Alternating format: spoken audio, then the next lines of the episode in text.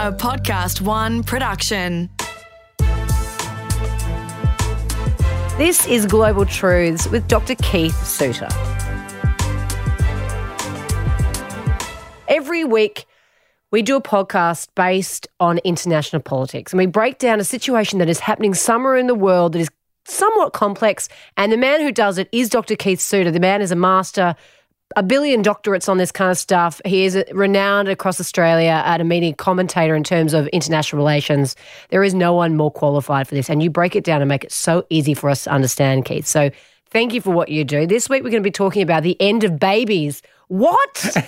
a Christmas story. Yeah, really, really big, great Christmas story. Very positive. But apparently, the world's running out of babies. We're Keith. running out of babies. Yes. So this is a. Uh, a story which has appeared in the New York Times by Anna Louise Sussman called The End of Babies. And it's a story about how we have gone from being worried about too many people in the world now to too few. And so, um, for someone of my age, we can remember very easily the debate that we had in the 1970s on what was called the population bomb.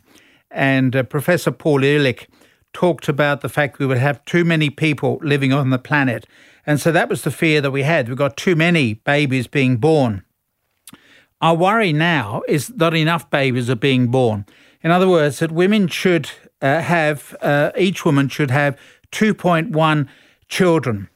So 2.1 is the key component. Obviously, you don't have uh, a tenth of a baby, so it means that some will have two, some will have three, and then hopefully it all, it all evens out at about 2.1 births. But it is interesting to note that Taiwan is at 1.3, Japan is at 1.4, Thailand is at 1.5, China is at 1.6, the United States is at an all time low of 1.7. So, what this means, therefore, is that basically the population is not replacing itself, and that over a period of time, ultimately the country will be empty. So um, the classic example of that also is the Soviet Union, where people are also dying prematurely as well as not having children. And so the Russian population goes down each year. So we, we in Australia are kept going because of migration. A lot of Australian women are not having babies, but we uh, disguise that fact by bringing in more migrants, which also helps us to give the impression that we've got a booming economy. And so it's all pea and thimble trick on the part of government bureaucrats and politicians. This is fascinating because I would have thought, just anecdotally, that first world countries, or most developed nations, better said, would be the people that are not having babies because women are obviously working more and have more sort of um, important careers. But we're, we're naming a whole bunch of developing nations still that that have these lower birth rates. Yes, the, the continent which still has rapidly growing population is Africa. And so by the end of the century, there'll be more Africans than there are Chinese or Indians. So at the moment, we're always used to think about China as being the number one country for population size. It will lose that during this century, and Africa will be the most populous country. Um, what we tend to see is that throughout history, parents have buried their children. In other words, that you have a lot of children because you know that a number of them will die in, in childbirth. There was a recent Hollywood movie made about Queen Anne, and she outlived all of her children. I think, I forget the number, she had either 14 or 17, but they all perished. At the end, she was just collecting rabbits rather than children. It's, it's a great movie. So that's a situation where the parents are burying their children. And you need children from a family point of view because they're your old age pension. They will look after you in old age. So traditionally, you would have died around the age of 50, but your health would have given out, say, around 45. So children would, would have looked after you. If you go now to the modern era, children bury their parents. In other words, that it's the children uh, who receive the benefits of the welfare state who are able to live longer, and they therefore can now bury their parents. So parents know that they require fewer children. And in many countries, parents are not poor because they have children, they have children because they are poor. In other words, you know, people complain, as was the debate triggered by Professor Ehrlich with the population bomb, oh, those third world countries are sex mad, they're having too many children. But in fact, The issue was that once those societies started to get richer, once the welfare state developed, then in fact you had fewer children being born because parents didn't need so many to look after because they knew they were going to survive into adulthood.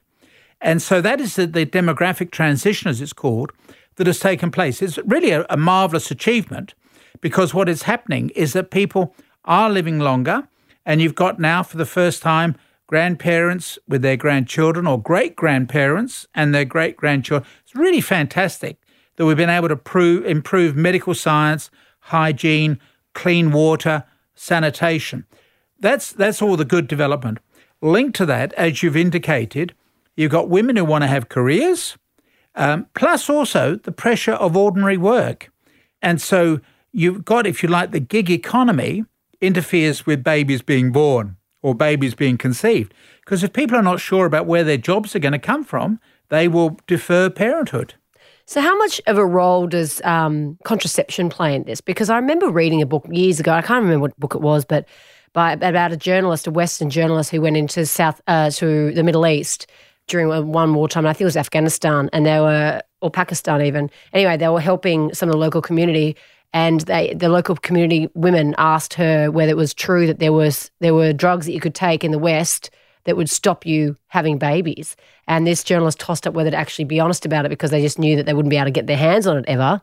Uh, and so she said no, but these people were desperate to stop having babies. That's right. And in certain religious traditions, the obvious one would be the, the entire Islamic world, but also within certain strands of Judaism, certain strands of Christianity, there is the first commandment was to go forth and multiply. You know, we think of commandments coming from Moses, right? But even earlier in the Old Testament, there is the commandment from God to go forth and multiply. And so you've got certain religions that take the view that women should have as many children as you can. Now, the consistent one throughout all of the religion would be Islam. In Christianity, you have problems over contraception, but if you're in Afghanistan or Pakistan, those countries are growing rapidly in terms of their population, and of course, Africa, to which I've referred. So you've got an Islamic north to Africa and a Christian south to Africa. So contraception is important, more, I think, because it gives women a choice of partners and opportunities to um, enjoy a variety of men, men to enjoy a variety of women, for example. But contraception is certainly important, although the best form of contraception is education. The smarter a woman is, generally speaking, the fewer children she will have. So if you educate young girls, they will tend to have fewer babies. But they may be in a religious society which prevents education for young girls. Therefore, education will not be, will not come into play in that same way, which is an argument why in Afghanistan, for example, the Taliban, when they take over control of the country, which they're going to do shortly, they will go back to excluding girls from ed- from education and from schools. So, why is a, a continent like Africa so far behind the eight ball, Keith? Well, I think it's maybe partly the impact of religion. Africa is alive with religion. As I say, basically Islam in the north and Christianity in the south. Both take the view that they've got to out reproduce the other, if you like. There's a, a population race underway at the moment. And also, it's very much part of the religious traditions of going forth and multiplying. So, it's a phrase that you get in both the Quran in one way or another and also within the Bible. So, yes, population at the moment is still growing rapidly. I think that if the planet survives, ultimately you will see the reversal of that population explosion in Africa as well. As women get more educated, as there are more pressures on the environment, people will just make the decision, therefore, not to have so many children.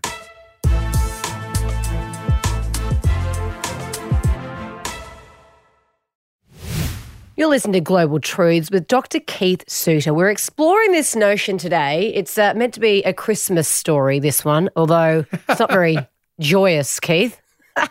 but uh, we're looking at the notion that the world is shrinking in terms of population and people are not having babies, therefore, we are running out of babies. Keith, which countries around the world are, I know you named some in um, Asia earlier, but Uh, is Australia among those? The Scandinavian countries, which are traditionally well educated, are they amongst the countries that are, that are producing less children? Yep. So if you look at Denmark, which this Anna Louise Sussman of the New York Times has particularly focused on, and uh, Denmark's fertility rate has remained below replacement level. In other words, over a period of time, Denmark will become empty unless you get an influx of migrants or asylum seekers or whatever. Remember, in Australia, we had the same problem we disguise our problem by being so welcoming to immigrants. If we were to take a hard line and exclude people, then we would have a similar sort of problem for ourselves. Now, the population itself is not necessarily declining totally around the world because you've got older people who are living longer. This is an issue that we've also explored that you've got now, for the first time, people who are living longer and they're living healthier and medical science means that every year you live, you get another three months added on. It's a remarkable achievement if you're in a healthy part of the population. Now, it's interesting to note that in the United States, we are detecting a decline in life expectancy. In other words, amongst archetypal Trump voters, in other words, non college educated white men and women, who are unemployed, they're actually getting more heavily uh, addicted to drugs, particularly the opioid addiction or alcohol or whatever, or they're committing suicide, Are they're depressed. They are not living as long as, uh, say, uh, the people in California and New York. So, generally speaking, people are living longer. You have pockets where people are actually uh, tragically going backwards. But it means, therefore, that we still have a bit of a population bomb echoing away, not because of too many babies, but because of too many old people. In Australia, uh, we used to calculate pensions, what was called 7 FAS, seven times final annual salary. The expectation is you would retire at 65 and die at 72. People are not dying on schedule. My father, for example, is 95 and still going, and he draws three British pe- uh, pensions. So he's bankrupting the British state. So the population bomb still has echoes, but for a different reason. Not because we're having more babies, but because the older people are living much longer than people were predicting back in the 1960s and 70s when we were talking about the population bomb.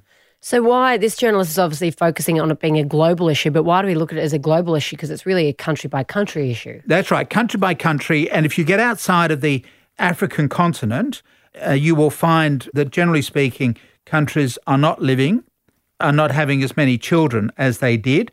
Where you have alternative value systems, babies can be plentiful. So in the United States, this journalist is an American. Communities of Orthodox and Hasidic Jews have large populations.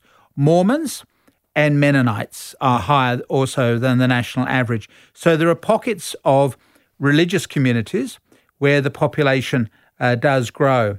But um, elsewhere, you have um, a, a workaholic mentality whereby people have to keep working in order to make money.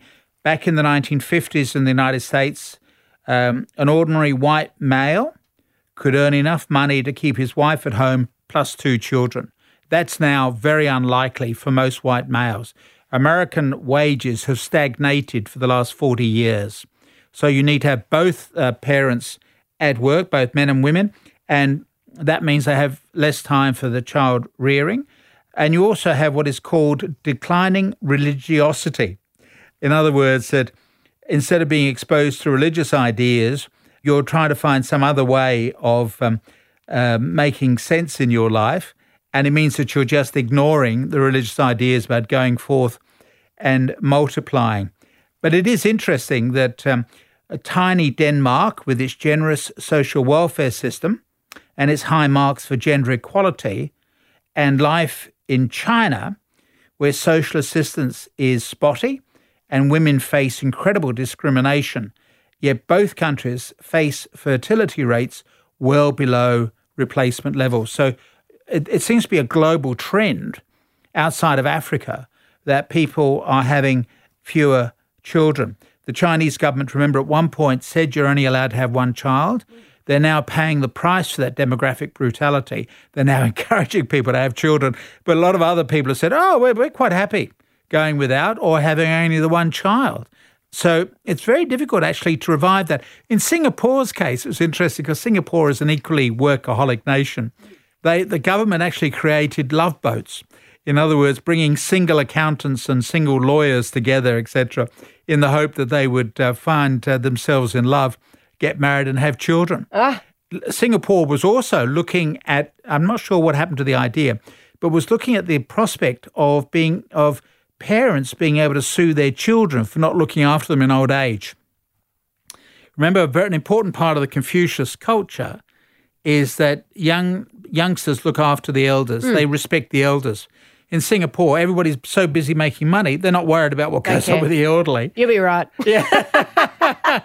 So the government was thinking about giving the right of older Singaporeans the right to sue their children For neglect. for neglect. That's fantastic. And just quickly as well on this, Keith, is there any mention um, in this in this research you've done on this subject matter that, that women are having children later in life now, of course, and, and and what impact that's having? It is having an impact because women can now have their eggs stored, as this the author of uh, Anna Louise Sussman has managed to do, until she finds the right husband. The problem is that even if even if the eggs are in good quality, having been frozen, she's still got the nuts and bolts of implantation in her body. But of course, again, thanks to medical technology, you don't need to be- go back into your own body. Mm. You can hire another woman to carry your child for nine months. Now, that has all sorts of legal issues. What mm. happens if the child is born with a deformity and whatever? Or surrogacy, exactly. Mm. So, that is another way in which medicine is changing population.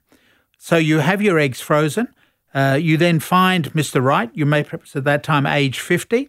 And at that point, you employ another woman to bear your child. Which is interesting because I've got actually a couple of girlfriends who had egg donors because they were for whatever for various reasons unable to have children of their own. One was probably a bit too old, and the other one had different complications. But they used egg donors, Keith. Yeah. So it wasn't their egg, but they used their husband's sperm, and then they carried the babies and gave birth themselves. Like it's another. Yep. It's almost like another miracle, really.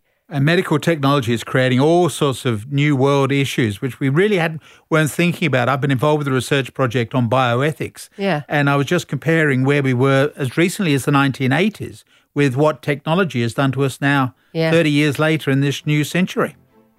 It's extraordinary. Well, Merry Christmas. Uh, we're running out of babies. Merry Christmas.